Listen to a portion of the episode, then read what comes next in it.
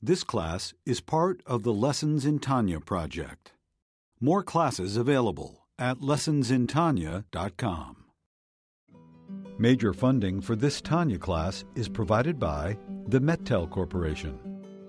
Additional funding is provided by Tanya students like you.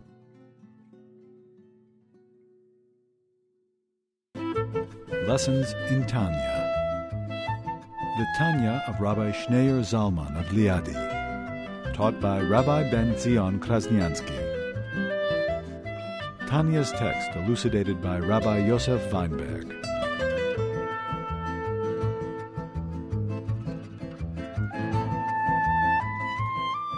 This chapter, he discusses the highest level within this category of the lower level of. And the difference between this level and the previous level. In the previous level, you sense that God sees and God hears. And therefore, you check your instincts. In other words, you would rather, you want to sin. You want to speak inappropriately. You want to behave in a way that's inappropriate. You, you're ready to think something that's inappropriate for you to think. But then you remind yourself and you remember and you re- realize, you sense that God is standing right in front of me. There's an eye that sees and an ear that hears. So you check your behavior. So I want to act in a certain way, but how can I? God is right here. I'm ashamed. I'm embarrassed. I can't. So that keeps you in check. That gives you a certain discipline, and that helps you, enables you to be able to do the right thing at all times.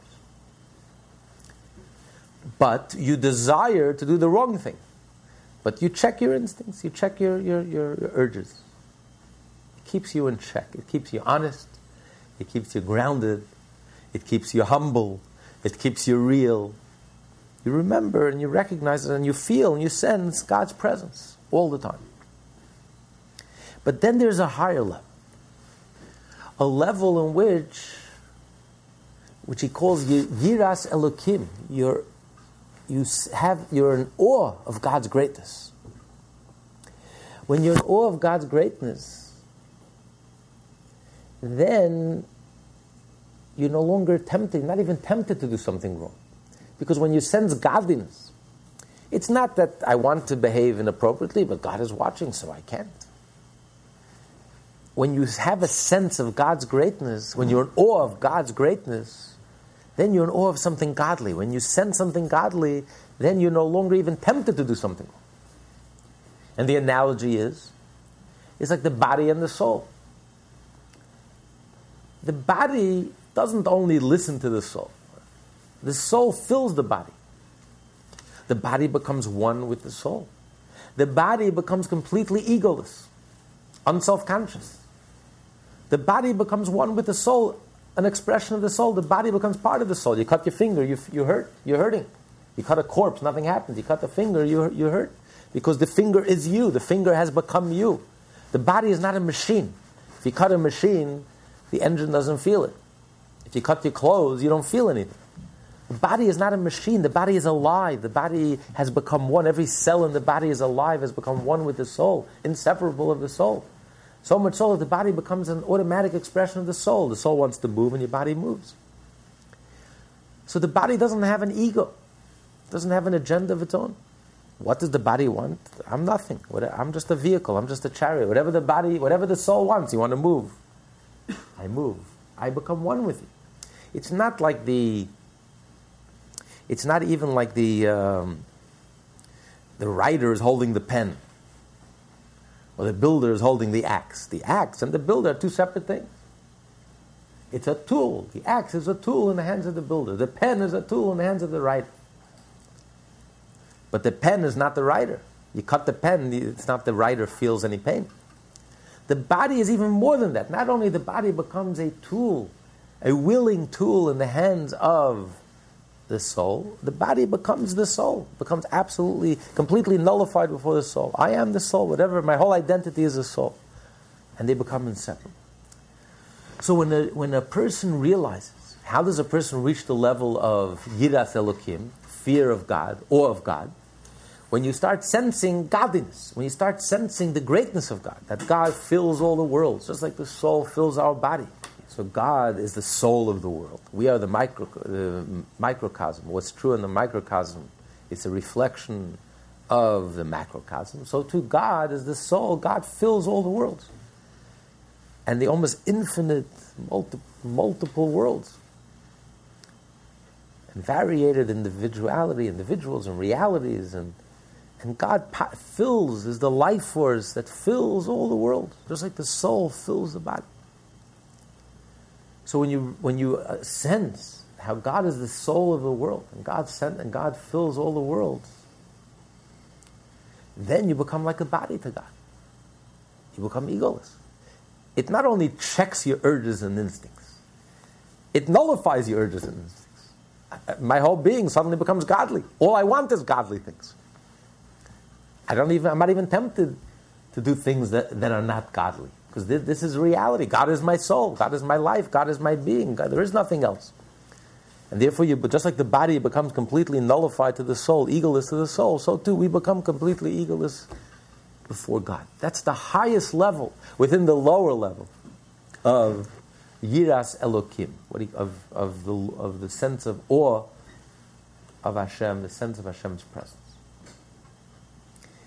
In a moment, we're going to start learning why, what is the higher level of awe, and why is this level called the lower level of awe. This sounds like a very powerful level.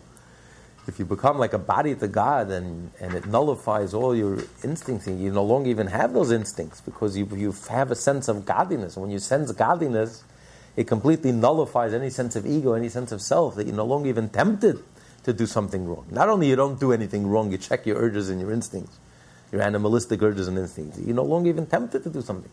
You become so in tune with godliness. What could be higher than this?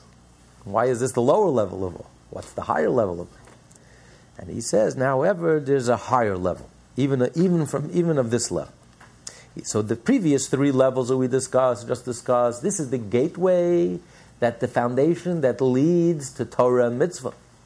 This is what motivates you to study the Torah and do the mitzvah when you have this sense of awe, when you have this accepting upon yourself the yoke of heaven, when you sense that there's an eye that sees and an ear that hears, a God is stand, standing right in front of me and is always with me and watching me and cares about me, how I behave and how I think and how I act.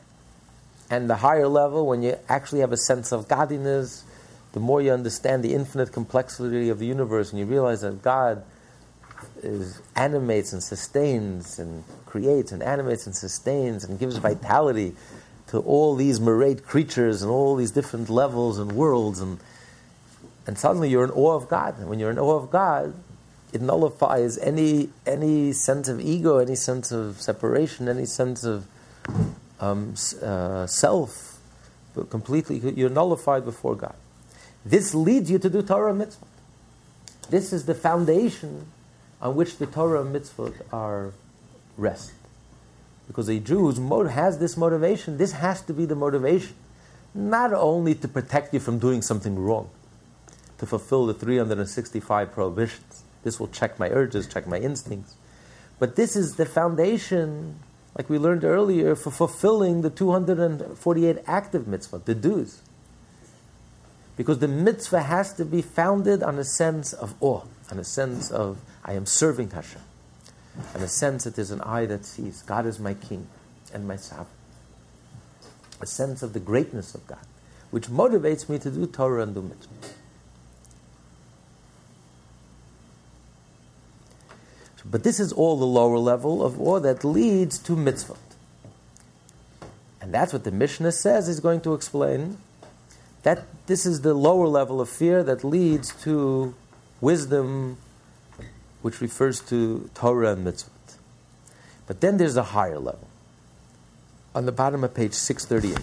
However, as for Yira Ilah, a fear stemming from a sense of shame before Hashem's greatness, fear of Hashem stemming from a sense of shame is similar to the shame and total sense of ab- abnegation a person feels when he is in the presence of a truly outstanding tzaddik. His shame is not from that great man's external and revealed powers, as would be the case when one fears a king. Fearing a king only involves fear of his, of his externality, which finds expression in his rule. Generally, the more extensive the king's domain, the greater will be the fear of him. The same is true of the fear of Hashem, which results from contemplating the garments and revelation of godliness in all in all worlds. It is therefore termed yira tata, a lower level of the fear of Hashem, inasmuch as it does not evoke the same degree of shame and self-nullification as, as is evoked by recognizing the greatness of a truly righteous person. There, the shame and fear is prompted by the great man's essence. The nullification and shame will therefore be total. Thus, yira ilah is a fear which stems from a sense of shame when one is confronted by Hashem's greatness.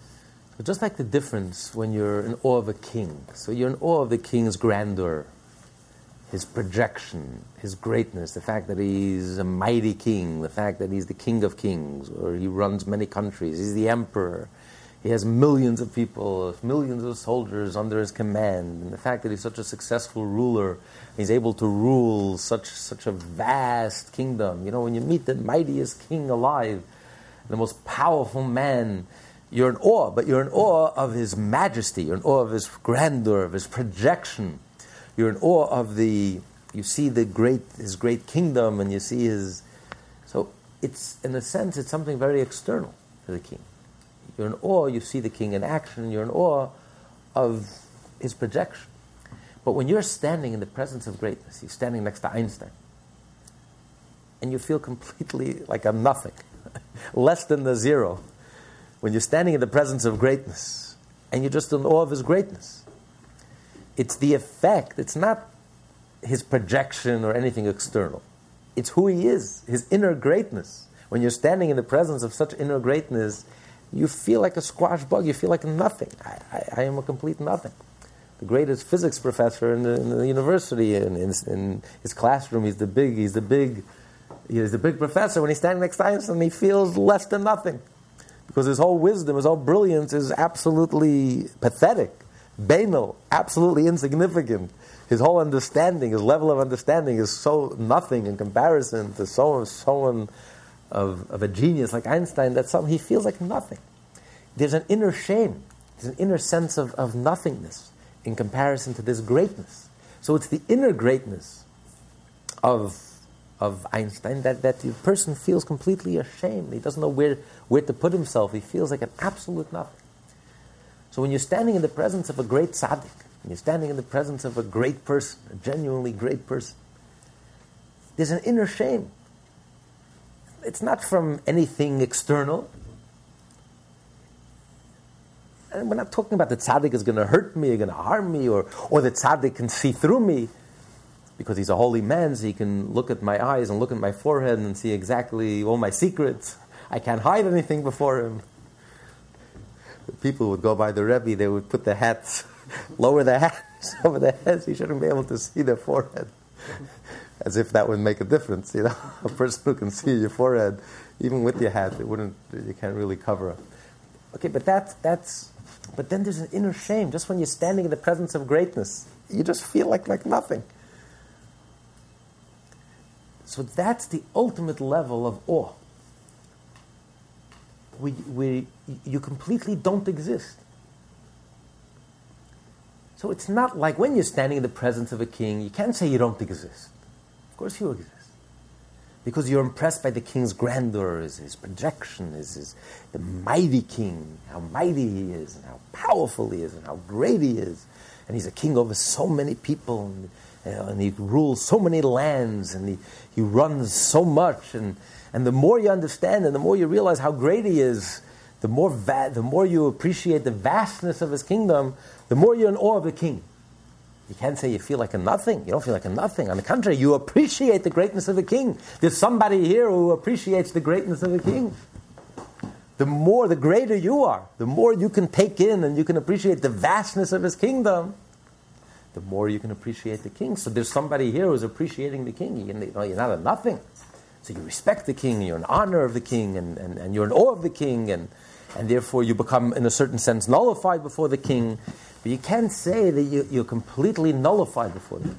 But when you're standing in the presence of a tzaddik, in the presence of greatness, when you're taken in by the inner essence of, of, the, of, the, of the tzaddik, his inner greatness, not his effect on the world outside of him, how he's running the world, what a great administrator he is, what a great king he is, what a great leader he is. Just his inner essence, his inner greatness. And f- compared to his inner greatness, you simply are less than a squash bug. You, you don't exist. You, you, you, you don't know where to put yourself.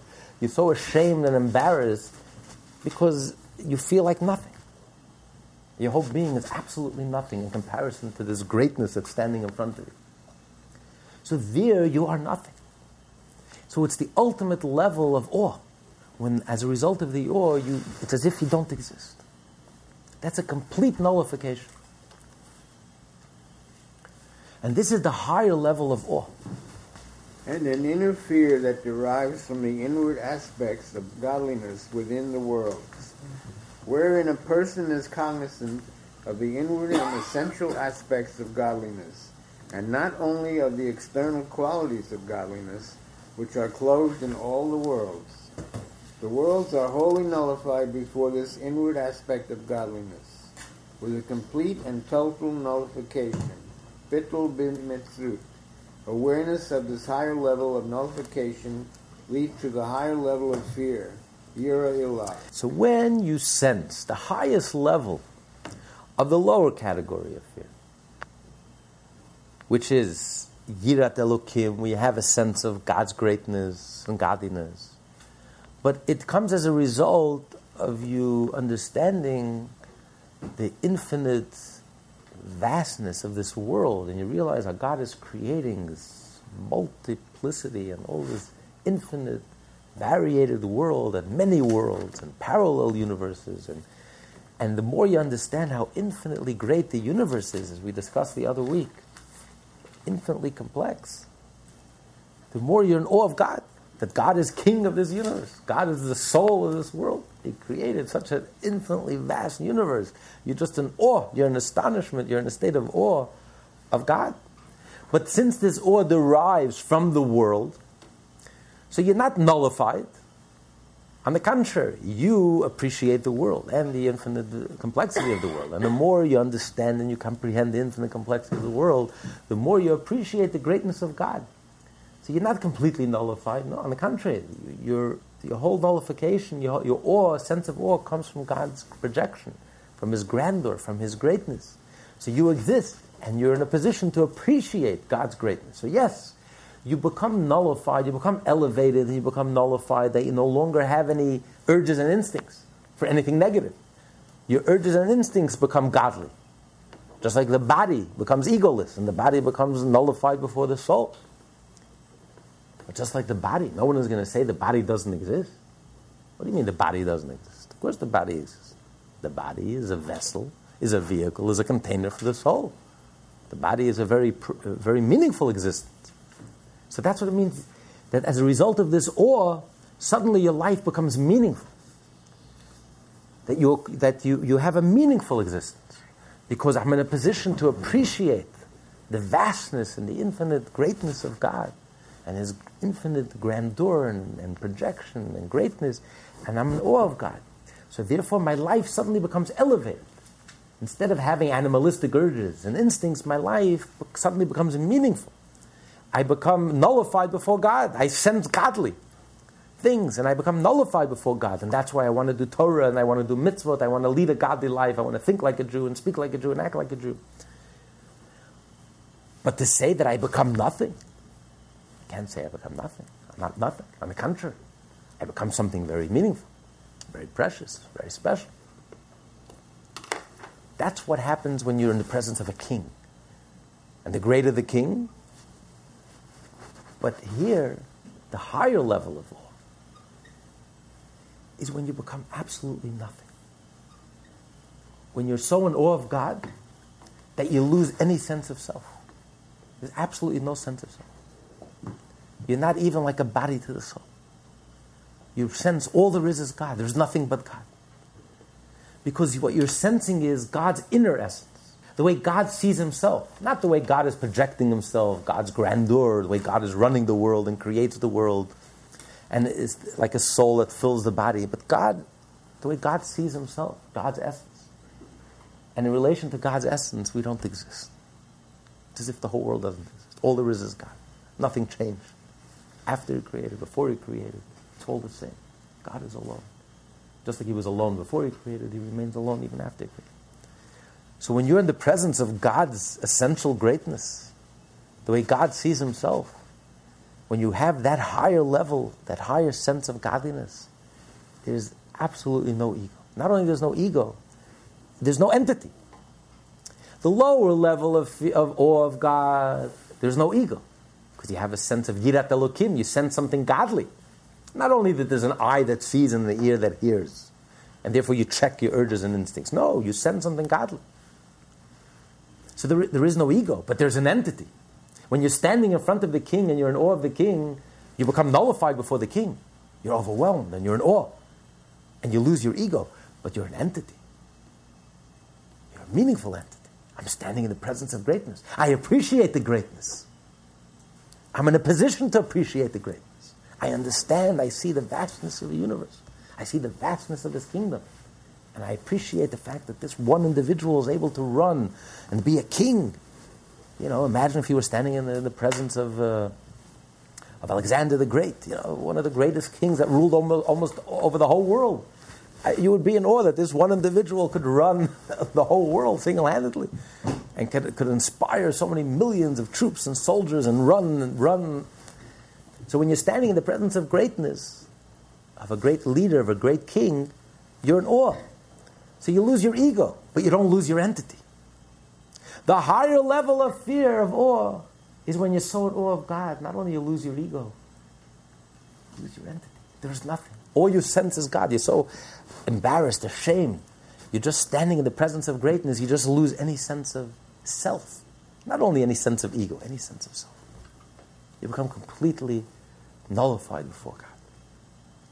That's the highest level of awe.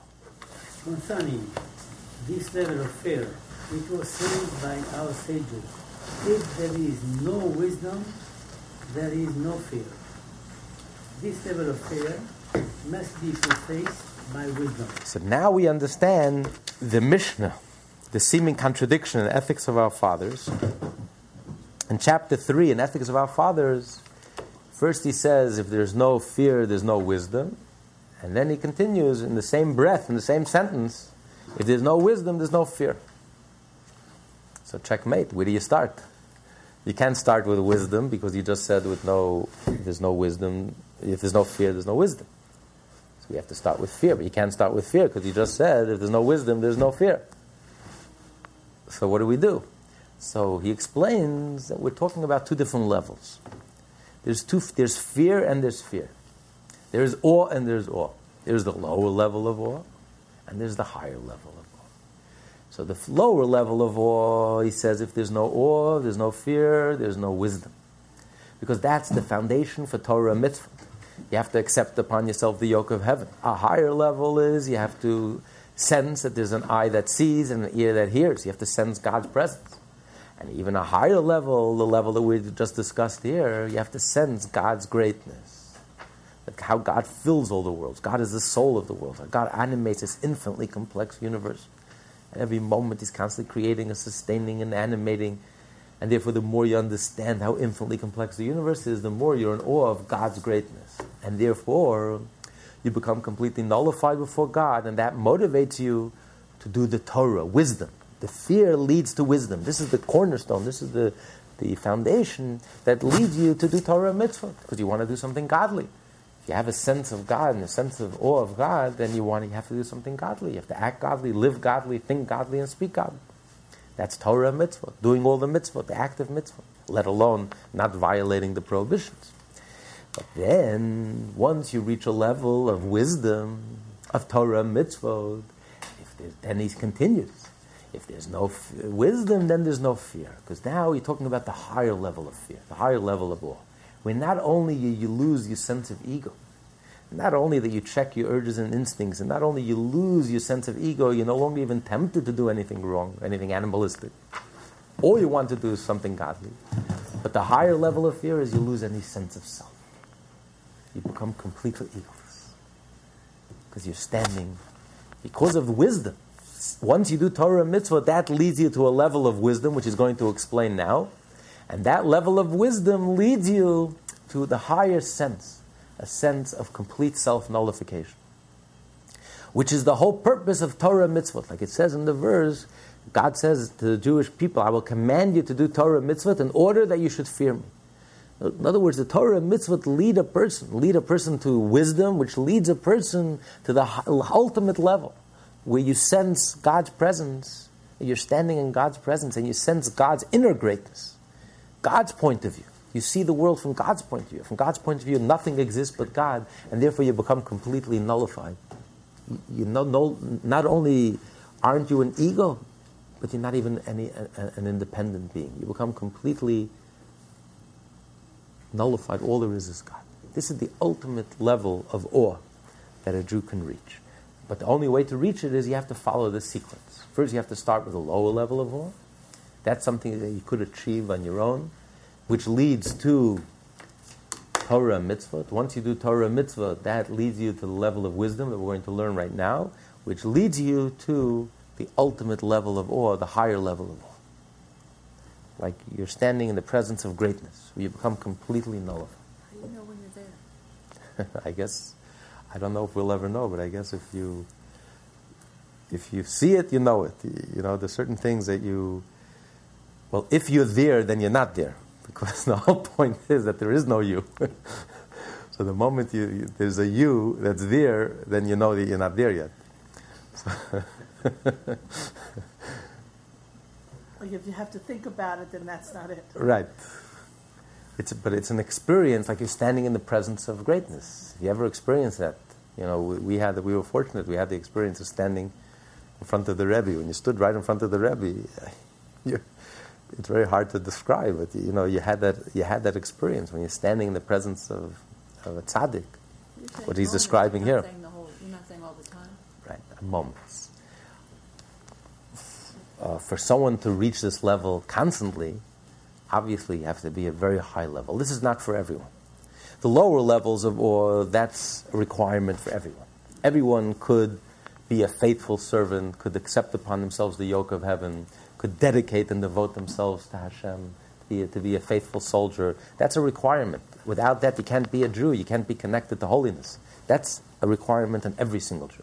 Even the higher level, Shivisi Hashem Lenegdi samid, to realize that God is always standing right in front of me and God is watching, the eye that sees and the ear that hears. Even that level is something that every Jew can reach. Even the third level that we just discussed, that uh, by looking at this world and looking how infinitely complex the world is and realizing that God animates this world and sustains the world, and God is the soul of the world, and therefore you see what a great king God is, and you see his projection, and you see how great he is, you're in awe of God. And therefore you lose your sense of ego. Even that level is something that it's achievable.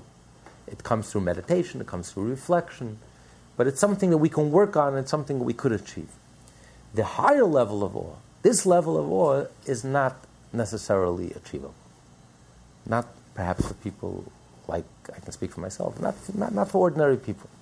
This is a very, very high level. This is a level of a tzaddik. This is a very high level. A person to reach such a level where not only you, you, you're egoless, but there's no entity, there's nothing but God. You're not even like a body to the soul. All there is is God. Let's be honest. And to feel that and to live that 24 7, this is not something for people like you and I. I mean, this is, this is a very, very special, special level. But it's important for us to know that, that something like this exists. you know, something we can aspire to something we can look forward to. But, but this is the ultimate level. But let's now he's going to explain this level a little more in depth. For is koach ma, the level of nullification which is termed ma, what, as the verse says, and we are ma, a phrase that expresses the complete and total nullification which is termed bitul metzius. And chokhmah comes from ayin, nothingness. For which reason chokhmah is ayin and knowledge. So chachma is like the creative ability within the person. And the word chachma is koyach ma, what?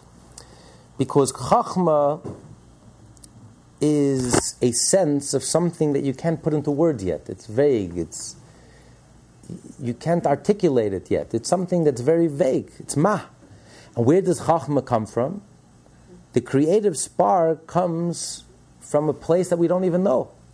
You know, you're puzzling over something, you're very troubled by something, and suddenly, out of the blue, you have your eureka moment. An idea pops into your head. It's even out of nowhere. It can come in the most unexpected time. You're frustrated. You, you, you're upset. You don't understand. The more you learn, the more the more uh, difficult it is. And suddenly, you could be taking a walk. Could be not even thinking about it. And suddenly, you have the, the eureka moment. Ah, like a like a lightning, a bolt of lightning. Suddenly, an illumination a brilliant idea. I never even thought about it. It takes me a whole new direction. And now everything makes sense. Where does this bolt of lightning come from? I have no idea. Like out of the blue. Where did it come from? It came from our subconscious.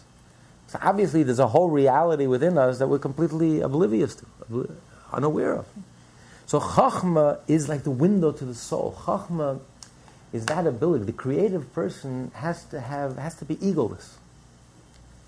Bina, the one who's articulate, who's very analytical and very articulate and very logical, is very present. He has a very pr- great presence of mind. It's very egotistical. He understands. He's in charge. He's in control. He's aware of himself. He's brilliant. If you have any doubts, he'll be the first one to tell you. But then there's the quality of chachma. The quality of chachma, the creative ability, is someone who has to step back. His premise is, I don't know, I don't understand. Because it, it's, he's looking for something deeper and he's trying, he's open, he's open to something that's beyond him. And he's puzzled and he's troubled and he's looking and he's broken. And it's that brokenness, in that sense, is when you reach a point where, you, where, where you're completely broken and puzzled and, and you feel like you've reached a dead end and, and you're so anxious and agitated it's like when the seed has rotten, when the seed has reached a point that it has totally rotted, then the new life can form. The seed can start sprouting. Because you become a vessel, you become a vehicle to allow something new into your life. The problem is with a logical, analytical person is that his mind is closed. He doesn't let anything new in. He only lets in whatever fits into his frame of reference. Anything that doesn't fit into his frame of reference, he doesn't allow anything new into his life. So first you have to, the seed has to rot. When you become completely broken, that's the vessel, that's the vehicle that allows a new direction to your life, a new insight that you would never have thought of. Because it's not a logical thing. It's like a eureka moment. It's a bolt of lightning that comes out of nowhere. A totally new direction you would have never have come up with it. And this is the genius of the creative person. He's able to see things that no one else can see.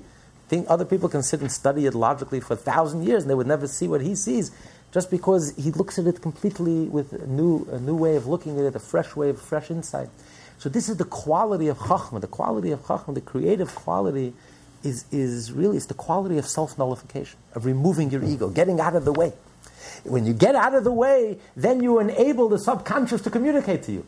As long as you have it all figured out, and you're clear, and you're in charge, and you're in control, you're a closed book. You can't fill a full cup when your ego, when you empty your ego, and the cup is empty, then the subconscious could communicate with you. So the quality of chachma is really a quality of bittul, of self-nullification, of egolessness.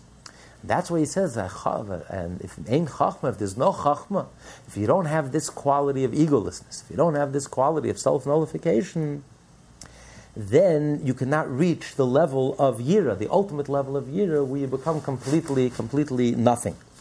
So this is the quality of Chachma, which also comes from nothing. It's wisdom that comes from, seemingly from nowhere. And our Savior said, Who is wise? He who sees that which is born and created. That is to say, that the wise person is he who sees how everything is born and created from non being to being, by means of the word of Hashem and the breath of his mouth, as it is written and by the breath of his mouth all their hosts were created. So the simple meaning, the rabbis say, who is a wise man who sees the future, means someone who can anticipate the future, sees the consequences of his actions today. Most people live for the moment. They don't think ahead. You know, if you were to see the consequences of your actions today, it would change your behavior today. But you know, let me enjoy myself now, and I'll worry about the consequences later. So that wise man is someone who sees the consequences. Fine. But here he's explaining it on a, on a much deeper level. Who is a wise man who sees how the world is constantly being born, how the world is constantly being recreated, that creation is not a one time act, that God created the world 5,770 years ago, but that at each and every moment, this very moment, God is speaking and bringing the world into existence. So re- creation is a dynamic, creative act that is happening each and every moment. The world is being recreated all over again. And therefore. Okay. Therefore, the heavens and the earth and all their hosts, all of creation, are truly nullified out of existence within the word of Hashem and the breath of his mouth. The level of their nullification is thus not that of Bittul Hayesh, but of Bittul B'metziut, and are accounted as nothing at all, as naught and nothingness indeed, just as the light and brightness of the sun are nullified within the body of the sun itself. This we learned at great length in the gateway of unity and faith, the second part of the Tanya, that since Hashem creates the world each and every moment through his speech, and therefore, since the speech is constantly within us, God's divine energy, creative energy, is constantly within us. Therefore, we are nothing other than the divine energy. Just like the flying ball. When you throw a ball and the ball flies, it's not that the ball suddenly became a flying ball. It's the energy that's pushing the ball that's causing the ball to fly. And at the moment the energy stops, the ball reverts back to its stationary position, falls back down. So that means that even when the ball is flying, what's really flying? It's not the ball that has become a flying object, it's the energy that's pushing it. So to creation. Creation is inherently we don't exist. Our whole existence is because God's divine energy is constantly creating us. God is speaking and bringing us into existence at this very moment. Therefore, it's really the divine energy within us. That's who we really are. That's our substance. That's our Just like the light. The light is completely dependent on the sun. Could the light exist for one moment without the sun? When it's dark outside and you can't see the sun, there's no light. Could you bottle the light? Can't bottle the light. Light can't exist for one moment. Like electrical current can't exist one moment unless it's plugged in and connected to its source, the generator. So we are completely dependent on God. But the light of the sun is not a good analogy because the light of the sun, there's the sun, and then there's the light of the sun. The light of the sun exists outside of the sun. So there is the light, the sun itself, and then there's the light. So it's true that the light of the sun is a dependent entity. It's completely dependent on its source. But it's an entity nonetheless. It's a dependent entity. It can't exist for one moment without its source. It has nothing other than its source. It reflects its source. It points to its source. All it is is everything it has is from its source. But it's connected, but it's an independent entity. It exists outside of the sun. So you would think that we too, we are a yes, a dependent entity. We can't exist for one moment without the divine energy, without God's creative energy. So we are completely dependent on God, but we are a dependent entity. So he explained, no, it's not only we're a dependent entity. We are like the light of the sun that's within the sun. The light of the sun, when the light of the sun is within the sun, because if you can't give what you don't have, if the sun can give off light, surely the sun has light. But within the sun, it's as if the light doesn't exist. All there is is the sun. The light in the sun doesn't add anything to the sun. All there is is the sun. This, the light in the sun is completely nullified before the sun. So too, since the divine energy as to constantly create us is within us, so we are like swallowed up within our source. So therefore, we are like the light of the sun that never left the sun. And all there is is the source. So we are completely nullified within the divine creative energy. So all that exists is really the divine creative energy. So not only aren't we a dependent entity, we're not we're, we're, we're a non-entity. All there is, is is the source. There is nothing else but the source. So this is the chacham. The chacham, the wise man, is someone who sees hanoilad that we are constantly being born. We're constantly being created. God's divine energy and His speech is constantly creating us, and therefore we are constantly swallowed up within our source. And if we're constantly swallowed up within our source, then all that exists is the source. There's nothing else. We're not even a dependent entity. We're non-entity. Which leads to the higher level of, of awe. That not only are we egoless, you could be egoless but still be uh, an entity, an egoless entity. No, we're not even an egoless entity. We're a non-entity. All there is is the source. All there is is God. We're completely nullified before God. But that still needs explanation. He's not. He's not done. Once sunlight has left the sun, one can perceive actual rays and illumination. However, when the light of the sun is found in its source, the body of the sun itself is completely nullified and does not exist in a luminous state. All that exists there is the source of light, the sun itself. So too, all our created beings nullified in their source, the Word of God that creates them ex nihilo. When a person ponders this matter, it will so affect him that his nullification to God will be at the level of the tool, the metzud.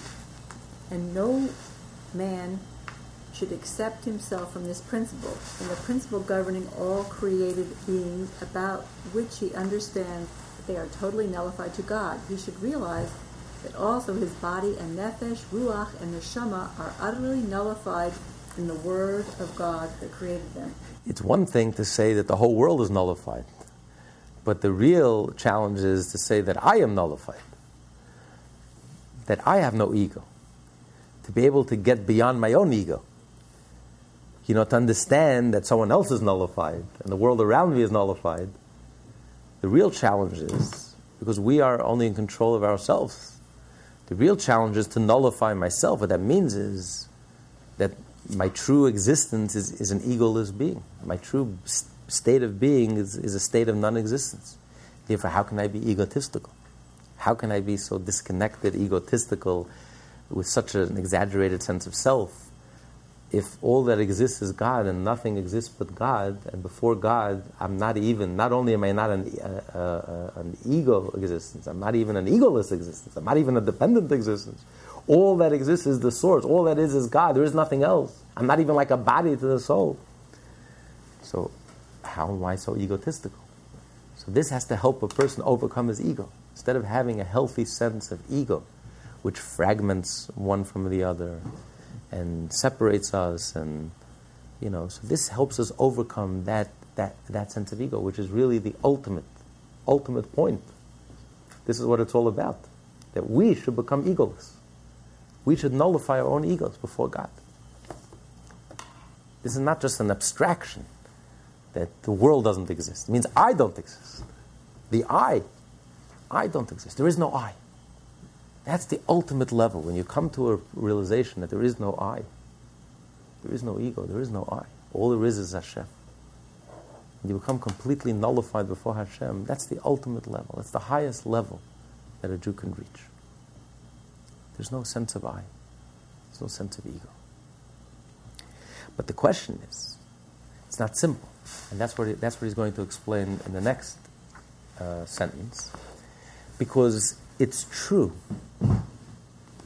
that we are swallowed up within our source. We are swallowed up within the divine energy, the divine speech, God's creative energy that's constantly creating us. But still, how can you say that we don't exist? Because the whole point of speech is to speak to you. The whole point of speech is to speak to you. The whole point of the divine creative energy is to create you. So therefore, you can't say that in relation to the divine creative energy, I don't exist. It's like a king. The whole point of a king is you can't be king over yourself. Is to be a leader, to be a king over others. So you can't say that in relation to the king, the subjects don't exist. It's the subjects that make the king. Of course, the subjects exist. The subjects nullify themselves before the king, they bow down before the king, they are completely uh, nullified before the king they coronate the king, they accept him as their sovereign and their king, even, even when it comes to life and death. But you can't say the subjects don't exist. It's the subjects that make the king. So too, when you speak to someone, you can't say speaking means a relationship. You can't say if I have a relationship with you that you don't exist. What do you mean? It's that relationship. Without you, I don't have a relationship. Without someone to speak to, the speech is, is meaningless. So if God is speaking to us, and He's creating us through His speech, so our existence has to have meaning and purpose. God is creating us. So the divine creative energy that's creating us, by, by definition, it means that our existence has some meaning. Because God at this very moment is bringing us into existence. If, our, if we don't exist, if we're a non entity, what's the meaning of God bringing us into existence? So, by its very definition, we have to have some existence. So, how can you become completely nullified before God? How can you say that we are in a state of non being and non entity and non existence? When, because we're nullified before the divine speech that's creating us. The divine speech is telling us that we exist that God is bringing something into existence, something meaningful, something that's worthwhile for God to bring into existence. So that's what he's going to explain now. And his word is united with his thought, and God's thought in turn is one with God himself. Thus, the nullification is not only to God's word, but is a total nullification to God himself, as has been explained above at length, chapters 20 and 21. By analogy with the human soul, one utterance of whose speech and thought is veritably as nothing when compared to the power of speech, which is limitless? The explanation is yes, in relation to God's speech and God's creative energy, God is communicating with us. So, by definition, there has to be someone to communicate with. God is creating someone to communicate with. When we speak, the person we're communicating with already exists. Like God, through his speech, creates someone to communicate with.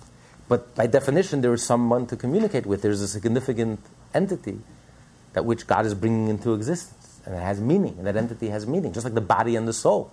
In relationship to the soul, the body has meaning. The body is a vessel to the soul. The body expresses the soul. The body is completely egoless and becomes one with the soul. The body is a, a reflection of the soul, becomes a, expression of the soul. But the body is something in relation to the soul by definition. If the soul is animating the body, then the body has significance and meaning in relation to the soul. The subjects have meaning in relation to the king, because without the subject, the king is no king. When you speak and you communicate, obviously you're having a relationship with the person you're speaking to, because otherwise, who am I talking to?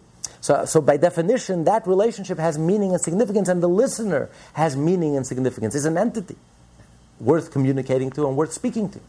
So if God is speaking and bringing us into existence, our being has meaning and has significance. But it's the source, our source, which is God's speech, which is completely nullified within God Himself.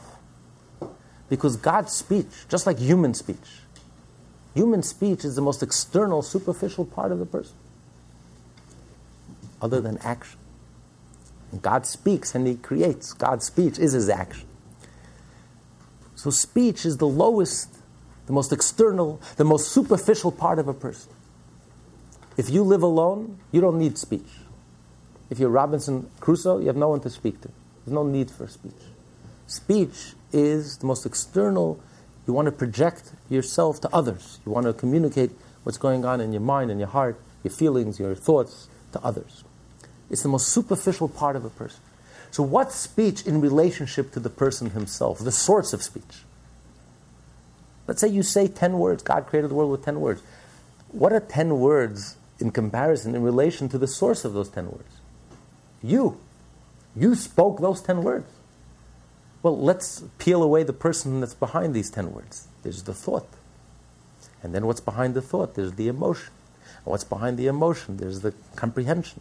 And what's behind the comprehension? There's the subconscious. And what's behind the subconscious? The, the essence of the person. What is 10 words in comparison to the source of these 10 words? The person himself? It, it's absolutely insignificant. It's absolutely in a state of non being and non existence. Where were these 10 words before you spoke? You came up with these 10 words. It's your 10 words. You own it. It's your words. They come from within you. He didn't pluck these words from thin air. Yet, where were these words before you were in a state of communication? When you were alone, when you had this, this desire in your heart, or you had this raw comprehension in your mind, or you had this sense. Where were these ten words? in a state of non being and non existence. You yourself didn't even feel you had these 10 words. These words did not exist. They're there, they come from within you. You are the source, so they must be inside of you somewhere. And yet, while they're within you, they're in a state of absolute non being and absolute non entity. And they mean nothing, they add nothing. It's a non event, it means absolutely nothing. So, too, all of creation, God created the world with His speech, with 10 words, 10 utterances. So, what are 10 words in relationship to God, the Creator? Absolutely nothing. God can't even find these 10 words in Himself, so to speak. It's nothing. So, the whole source of creation, the divine source of creation, the divine creative energy, is completely nullified within God Himself. Whereas, from God's point of view, from the inside out, from God's point of view, the way God sees and experiences Himself, 10 words? What 10 words? Can't even find it. What 10 words? It's not that it occupies God. What does God do? He's busy creating worlds. Just like when we speak 10 words. Does that really exhaust who you are? Oh, these 10 words exhausted your ability to speak, exhausted your ability to think, exhausted your ability to feel, exhausted your ability to comprehend, exhausted your subconscious, exhausted your essence. Exhausted. It doesn't even scratch the surface of the surface of the surface. It doesn't even scratch the surface of my ability to speak. I can speak infinite words in my lifetime. So, what are 10 words? Nothing. I can't even find it within myself. It's a non event.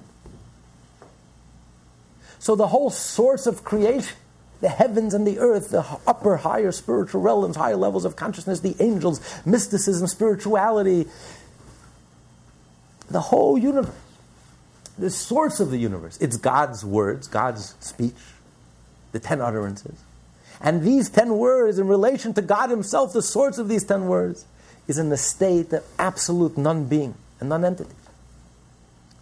The only difference is when we speak, after we speak, the words have, have an existence because they already left you. But when these words were within you before you spoke these words, they, they were there, they're, they're inside of you. You spoke these words, obviously they come from you, they had to be inside of you somewhere. But you can't even find them. It, it's meaningless. It has no meaning, it means absolutely nothing. So when God speaks, even while He's speaking, even after He speaks, these words never leave God. So these words always remain within the source. So from God's point of view, the way God is looking at this world right now, at this moment, while He's speaking and creating us at this very moment, from God's point of view, not only the worlds are completely nullified, that we're not even like a body to the soul. God is the soul, and the world and the universe is the body. There is no body. There is nothing. These words are completely nullified before God. All there is is God. There is nothing else. All there is is the sun, like the light of the sun within the sun. All there is is the sun. Just like the words within the soul of the person that speaks these words, before he spoke these words, all there is is the soul, the source. There, is no, there are no words. You can't find any words. So the whole world is in a state of non being, non existence. So our true state is non ego, no sense of I, a complete state of egolessness. Not only egolessness, but also a state of non being and non entity. Not even a dependent entity, like the light of the sun outside the sun, no, like the light of the sun within the sun. We don't exist. From God's point of view, we don't exist. And this is the wise man. The wise man is able to see how God is constantly creating the world through his speech. And God's speech is completely absorbed within God himself and completely in a state of nothing, non being, and non existence within God himself because this is not what God does. He creates worlds. It's, com- it's a complete non-event to God. He can't even find that ability to create worlds within God. He can't even find it within himself, so to speak. It, it, it, means absolutely nothing to God. It doesn't even begin to scratch the surface of who God is and what God is. Not even the surface of the surface. It's completely nullified. It's in a state of non-being and non-existence. And therefore, since our source is nullified before God, therefore our true state of being is also a state of non-existence, non-entity, all that exists is God. There is nothing else but God. This is the higher level of fear, of awe. When you sense God's presence, the way God sees himself from the inside out, not how God is king, how God projects himself, God's grandeur, how God communicates with us and speaks to us and is king over us, but God's essence, the way God sees himself, his own essence, and in relation to God's essence. We are in a state, not only we are in a state of non being, our source, our divine source is in a state of non being and non existence, which explains why we call creation Yesh me'ayin. Something from nothing. It makes no sense. What do you mean, something from nothing? God is creating us. God is nothing and we're something. The correct terminology should have been nothing from something. God is something and He creates us, which are nothing. Why, why do we call creation yesh me'ayin, something from nothing? God is nothing. And the answer is He's referring to the divine energy that's creating us the words and the speech and the ten utterances and the, the, the, divine creative energy that creates us, that is nothing in comparison to God Himself, the source of the speech, the speaker. The words in relationship to the speaker, the words and the creative energy are in a state of absolute nothingness in comparison to God. So, how much more so we who are created from this creative energy? We are, our true nature is, our true state of being is a state of non being, no ego, no I, a state of complete uh, uh, uh, non-being and non-entity. This is the ultimate level of yira, the ultimate level of awe. Really, one word counts utterly in comparison to man's thought, which is the source of speech. Even more so when a single utterance is compared to the source of thought, the power of intellect or emotion, depending on whether the individual is thinking about intellectual or emotional things. Surely, then, the spoken word cannot in any way be compared to the of itself. There is, however, a difference between man's speech and God's. When human being speaks, the sound emitted from his mouth departs from its source and becomes a separate entity. God's creative speech, however, never departs, heaven forbid, from its source, that source being God himself, who is omnipresent. Thus, divine speech is always found within its source. It now becomes even more clear that God's word, the source of creation, is truly and totally nullified to and unified with God. Thus, all creation is completely nullified to God. This is what is meant by the verse, Behold, the fear of Hashem is, that is wisdom was explained earlier, the level of Yirat, Yah, and Bittul Bemetziut is the same as wisdom. It too is essentially Bittul Bemetziut. However, one cannot attain the sphere in wisdom except by means of the fulfillment of the Torah and Mitzvot through Yirat Tata, which is an external fear. This is what is meant by the statement, if there is no fear, there is no wisdom. First must come Yirat Tata, uh, and the resulting performance of Torah and Mitzvot. Only then can one attain wisdom, you Okay, so now we understand the ethics of our fathers. First, you have to start. The gateway is Yiratata, the lower level of awe, and the three different levels that we discussed, which leads to Torah, mitzvah, to wisdom, which then leads to wisdom, to be able to see the divine, to see how God creates the world each and every moment, and realize that we are nothing other than we are swallowed up within our source, which is God's speech God, the ten utterances and God's creative ability, and these ten utterances, in turn, God's speech, is completely absorbed within its own sort, within God Himself, and completely nullified. And therefore, we realize that we also completely nullified. And therefore, we not only do we lose, do we reach a state of egolessness, but we reach a state where we're in a non, non-being, non-entity, egoless, no I. We are standing before Hashem and completely ashamed and completely nullified before the essence of Hashem, in a state, a state of complete, complete state of uh, egolessness. Let's now open up to questions, and next week we'll continue the um, the rest of the chapter.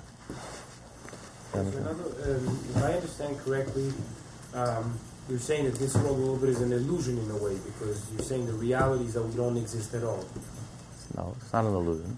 It's not an illusion. God forbid. How do we know it's not an illusion? Because it says in the Torah,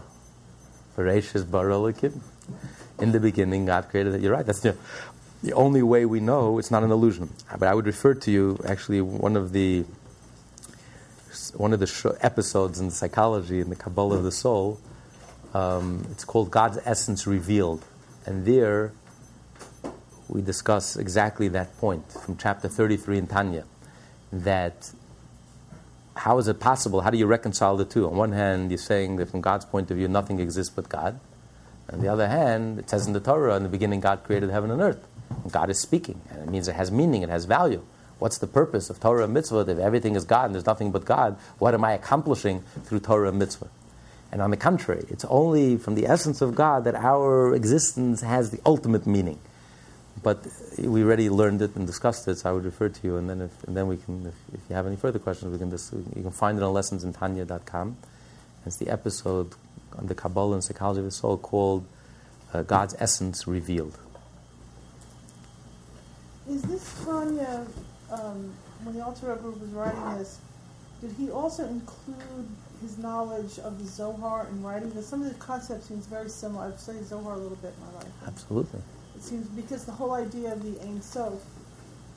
There is an expression that uh, Hasidus is not an explanation of the Zohar, but the Zohar is an explanation of Hasidus. And what that means is, what that means is that there are four different levels of the Torah. There's Pshat, the simple, there's Remez, a hint, a drush, allegory, and Sod, the secrets of the Torah.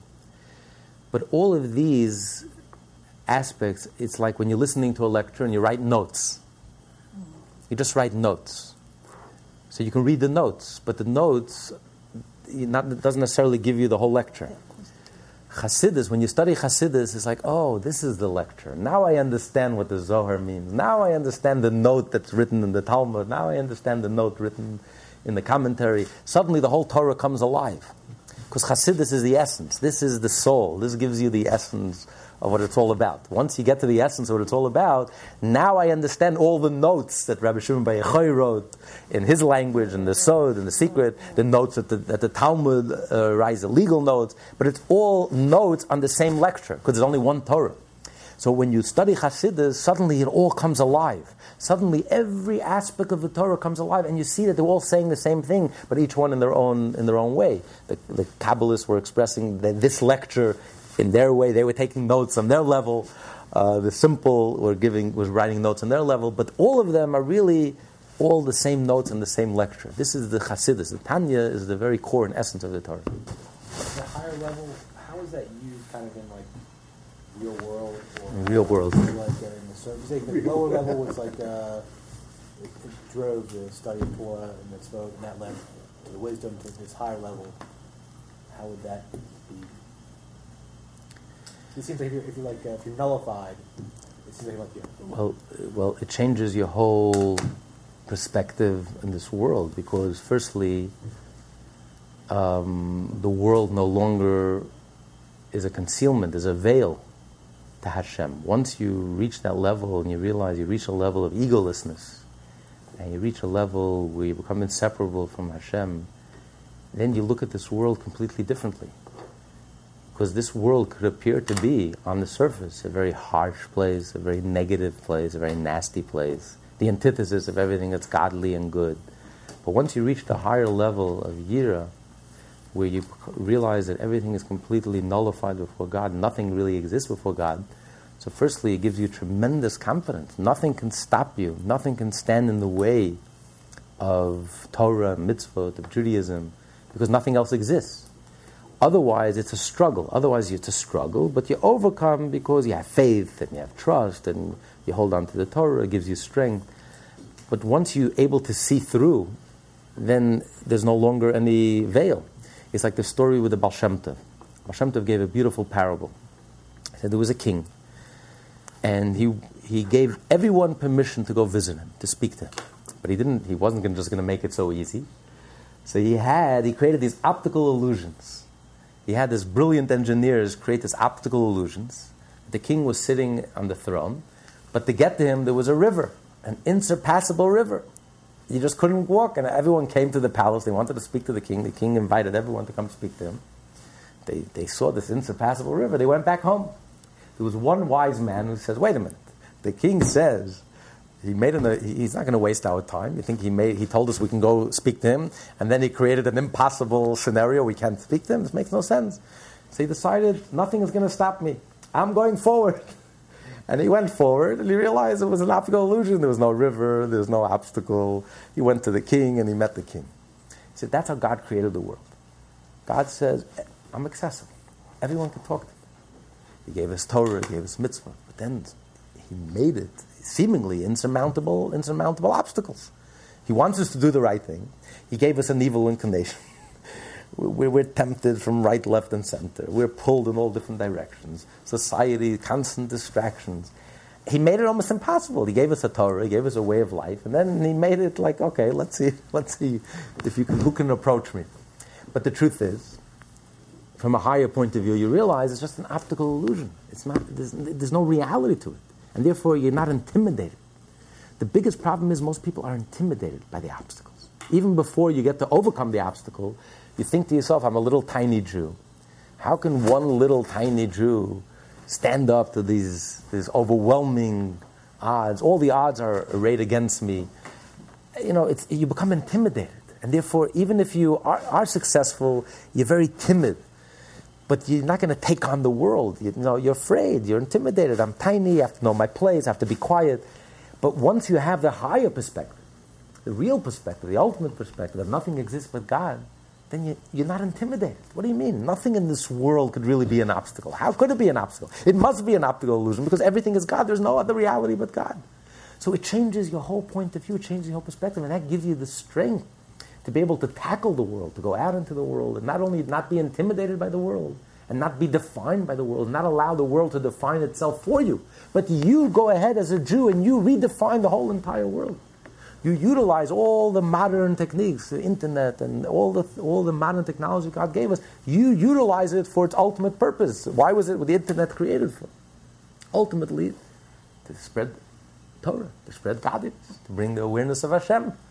So instead of being intimidated, wow, look at this huge, modern, secular, world that's so the opposite of godliness and and you know and I'll sit in my corner at best. I'll sit in my corner and I'll I'll just you know I'll just um, put down the hatch and, and, and I'll just be a Jew and I won't bother anyone and hopefully the world won't notice and won't bother me.